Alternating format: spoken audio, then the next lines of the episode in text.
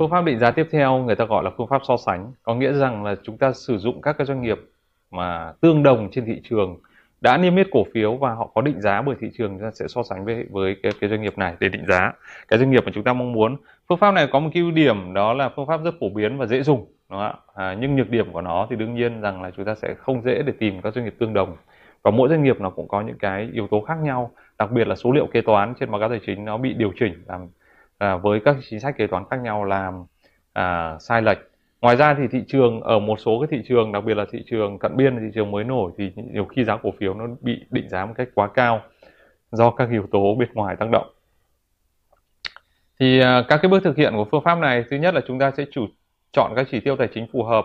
Ví dụ như là chúng ta sẽ à, dùng phương pháp gọi là P/E tức là price per earning tức là thị giá dành trên thu nhập à, được tính bằng là giá trị cổ phiếu chia cho cái uh, earning per share tức là à, lãi cơ bản trên cổ phiếu.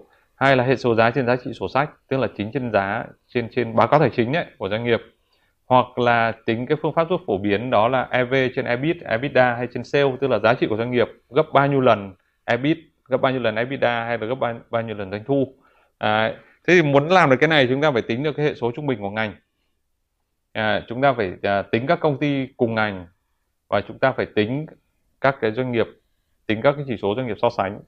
Và sau đó ví dụ như chúng ta dùng phương pháp là EV trên EBITDA tức là enterprise value tức là giá trị của doanh nghiệp trên EBITDA thì chúng ta sẽ phải tính xem là cái hệ số à, là giá trị doanh nghiệp trên EBITDA của ngành hay của công ty so sánh là bao nhiêu. Ví dụ như 7 lần thì chúng ta lấy EBITDA của công ty định giá chúng ta nhân 7 lần sẽ ra giá trị của doanh nghiệp. Đấy là cái phương pháp rất là là cơ bản đấy, nhưng chúng ta cần phải loại bỏ những cái outlier. Ừ.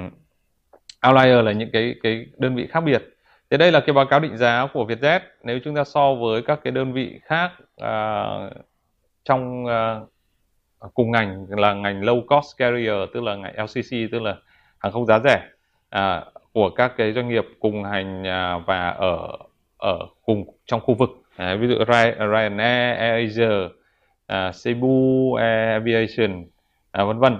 Thì chúng ta thấy rằng là đây có rất nhiều các cái cách đây là market cap là giá trị thị trường của nó hệ số PE đây là tính um, à, chúng ta có thể tính uh, price per book value tức là giá trên trên trên giá trị sổ sách hay là enterprise value trên EBITDA là cái phổ biến nhất. À, tức là giá trị doanh nghiệp trên EBITDA thì là là nhân bao nhiêu lần. Thì ở đây chúng ta thấy đó. và trung bình nó khoảng 30 36 cho đến 30 lần. Nó rất là khủng khiếp. Đấy, nếu như chúng ta tính EBITDA của Vietjet ra và chúng ta à, định giá lên thì chúng ta có thể so sánh à, các cái giá trị này. Và chúng ta lưu ý khi mà chúng ta tính EV trên EBITDA thì EBITDA nó theo đổi theo kết quả kinh doanh theo theo theo từng năm và nó sẽ tác động. Nhưng mà như thế thì giá cổ phiếu nó cũng thay đổi theo đúng không ạ? À, khi kết quả kinh doanh thay đổi thì giá cổ phiếu nguyên tắc nó sẽ thay đổi theo.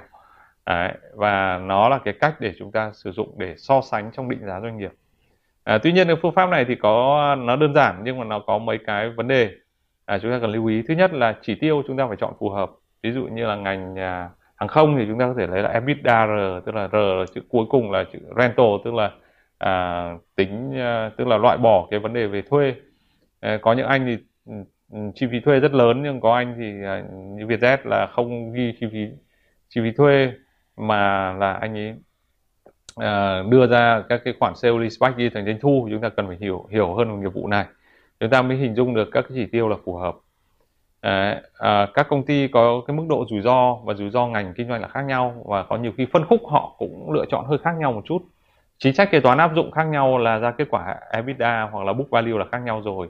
À, và earning per share cũng khác nhau thì cho dù chúng ta áp dụng P trên E hay là P à, P trên book value hay là à, enterprise value trên EBITDA thì cái chính sách kế toán nó cũng sẽ tác động và nó phụ thuộc vào cái các con số trên báo cáo tài chính. Rồi cái mức độ tăng trưởng của các doanh nghiệp à, mức độ phản ứng của thị trường xem là có những cái thị trường mới nổi thì họ thị trường cận biên họ có một cái nguồn vốn đầu tư họ dễ dàng à, đẩy giá cổ phiếu nhưng cái thị trường phát triển thì không dễ đẩy giá cổ phiếu. Đấy là những cái điểm mà chúng ta cần lưu ý khi chúng ta áp dụng định giá theo phương pháp so sánh.